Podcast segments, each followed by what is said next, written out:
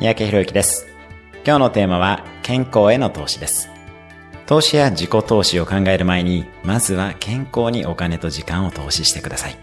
健康が全ての活動の土台となるからです。日常生活や仕事は頭と体を使って行っています。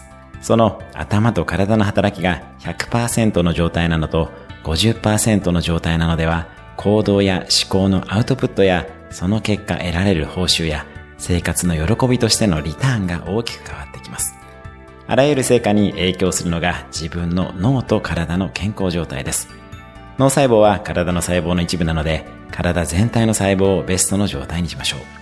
また逆を言えば、健康を害すると全ての活動が乱れてしまいます。